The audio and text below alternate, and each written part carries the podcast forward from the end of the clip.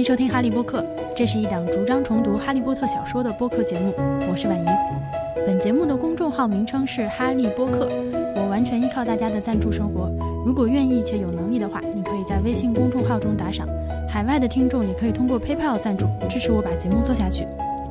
用苹果播客收听的朋友最近可能看到了，《哈利波特》被推荐上了首页，感谢大家的喜欢和鼓励。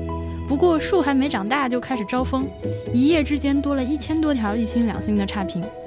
我跟遭遇了几乎一模一样攻击的有台主播讨论了一番，应该是同一波邪恶势力所为，而且我们几乎可以肯定他是买一千条赠送一百条差评的那种。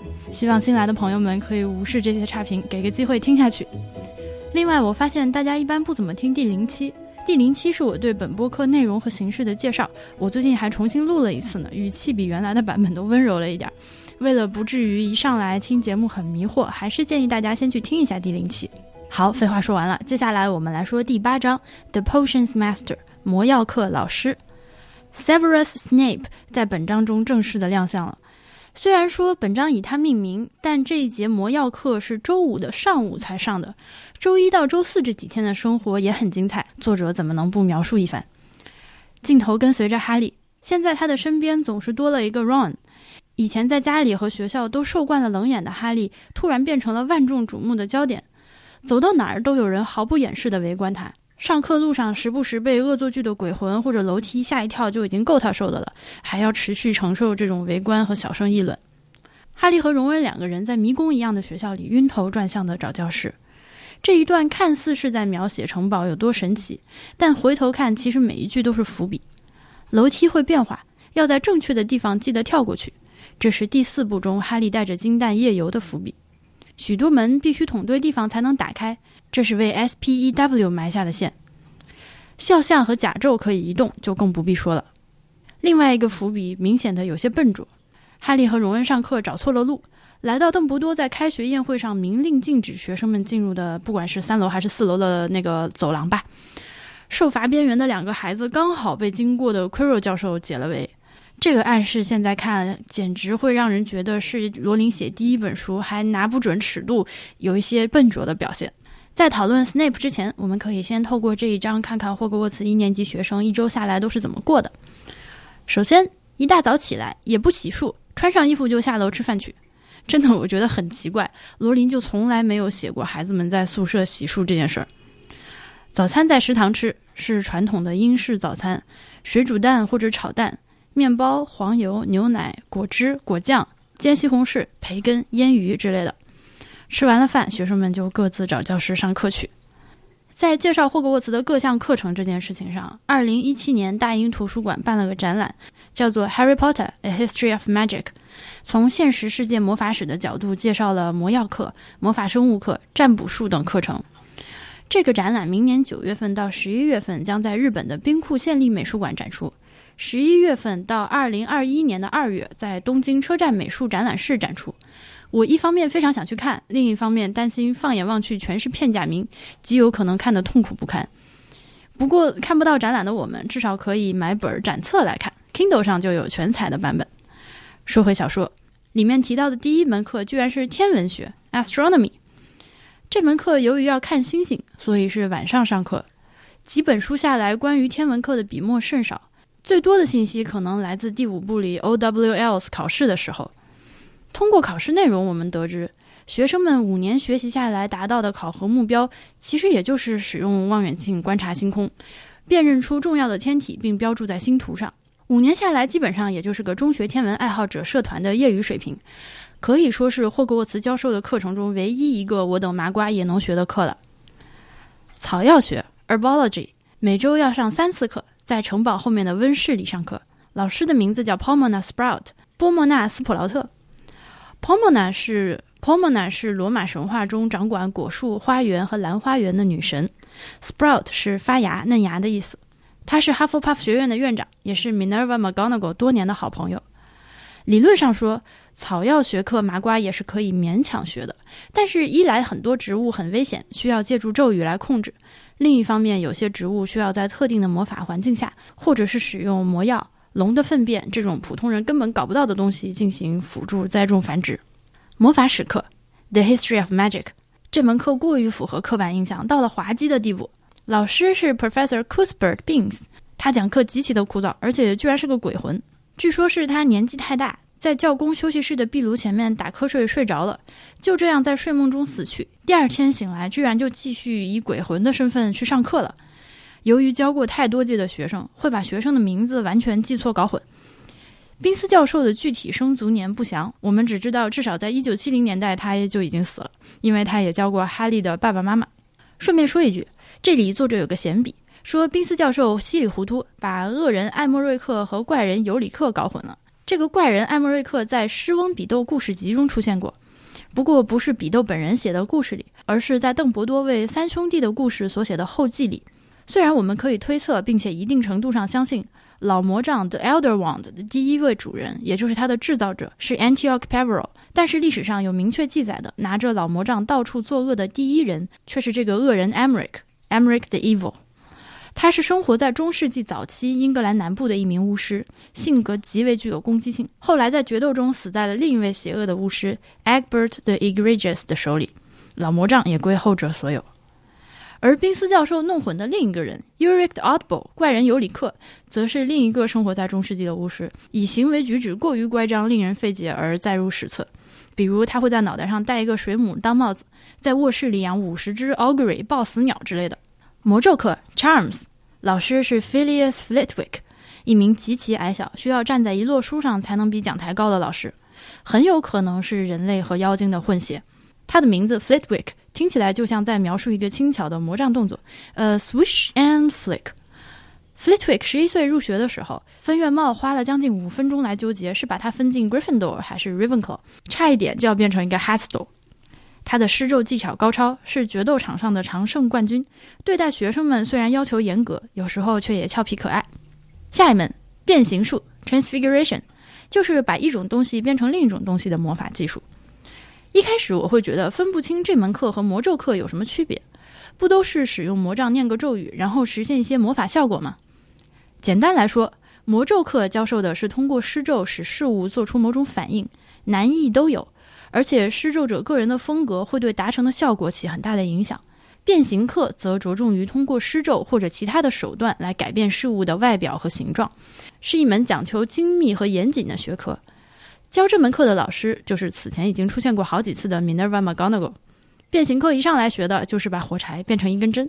再接下来，黑魔法防御术 （Defense Against Dark Arts），或者简单点，我觉得可以翻译成御邪术。要御邪，首先要知道邪是什么。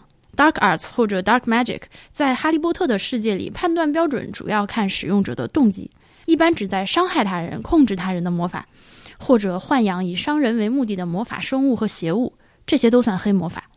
当然了，有一些法术本身可以说是中性的，所谓正派的巫师也可以在一定程度上加以利用。只不过这些正派巫师在使用黑魔法的时候，有时候会承受一些社会压力，被别人说看不出来你哈利波特浓眉大眼也会使用 Sectum Sempra。学生们都很期待这门课，因为听着就很刺激啊。可是老师却是一个畏畏缩缩、结结巴巴又戴着个奇怪大头巾的人，头巾还臭烘烘的。这个头巾里围着的伏地魔大人两度回校申请御邪术老师的职位，谁能想到他此时真的在某种程度上来说就得到了这个职位？到了星期五，本章的重点终于来了。早饭时，海德薇带来了海格里德的下午茶邀约，请他下午没课的时候去自己的小屋喝茶，关心一下小哈利第一周过得好不好。吃过饭，哈利就去找魔药课教室。这教室在阴冷的地下室一层。墙上的架子上还摆满了泡着动物标本的玻璃罐子。罗琳可真是不怕把角色往刻板印象上写。斯内普出场的这场戏，由于电影实在是看了太多遍，脑子里都有些混沌，总觉得斯内普是咣当的一下推开门进来，然后袍子往身上一裹，就开始慢悠悠的念那段秘密咒语。There will be no foolish wand waving or silly incantations in this class. As such. I don't expect many of you to appreciate the subtle science and exact art that is potion making. However, for those select few who possess the predisposition, I can teach you how to bewitch the mind and ensnare the senses. I can tell you how to bottle fame, brew glory, and even put a stopper in death. 书里写的其实没有这么浮夸，但是也差不多了吧？呃，Snape 从点名开始就明摆着要刁难哈利，他讲了一番玄而又玄的独白，然后指名道姓的点着哈利问出了三个著名的问题。问题一 Tell me, what would I get if I added powdered root of asphodel to an infusion of wormwood? 如果我把水仙根茎的粉末加入艾草溶液里，会得到什么？问题二 Where, Mr. Potter, would you look if I asked you to find me a bezoar? 如果我要你给我找来一块粪石，你会到哪里去找？问题三 And what is the difference between monkshood and wolfbane? 舟形乌头和狼毒乌头有什么区别？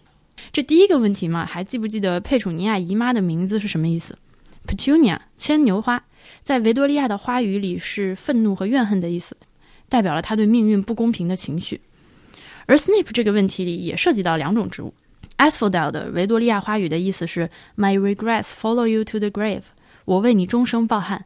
Asphodel 中文有很多不确切的名字，因为它不是一个具体的物种，而是阿福花科的通称。下面还分好几种花儿，我实在是没有植物学的知识，没有办法准确描述。但是很巧的是，亲眼在地中海沿岸见过它，是长在荒地里一米高左右的野草，在它的顶上有一簇小小的百合花形状的白色的小花。建议大家还是看我贴在微信公众号里的图，或者自己去搜一下 Asphodel 看看。目前 Asphodel 在书里翻译成水仙，这个翻译我是非常不同意的，因为它很容易让中文的读者误会是冬天摆在案头的那种水仙花。问题里还有另一种植物艾草 Wormwood，它的花语是 absence，缺失的，通常也用来表达苦涩的情感。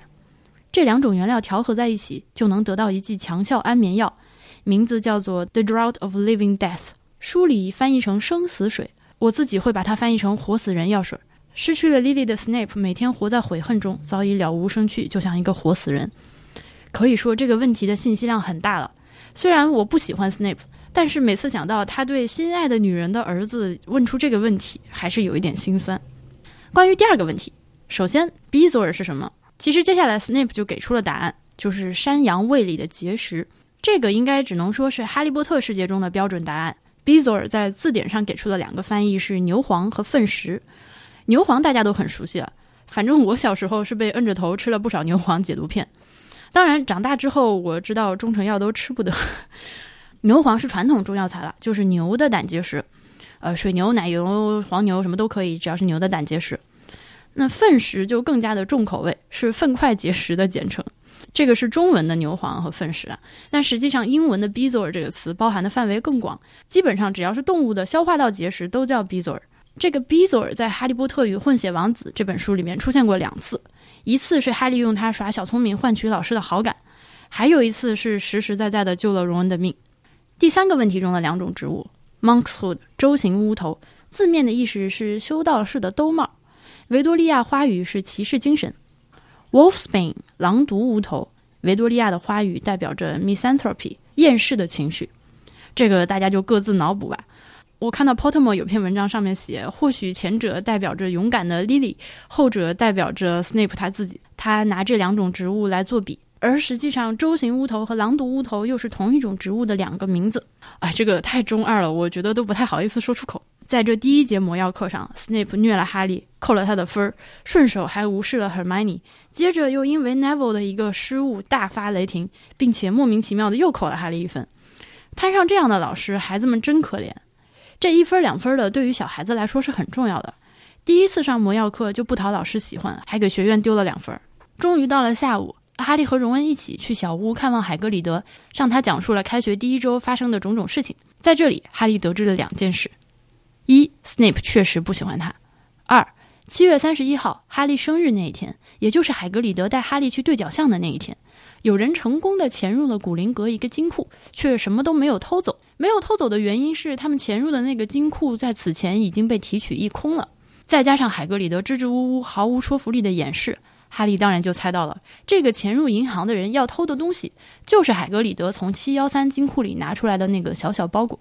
本章的故事就是这样，没有什么具体情节上的推动。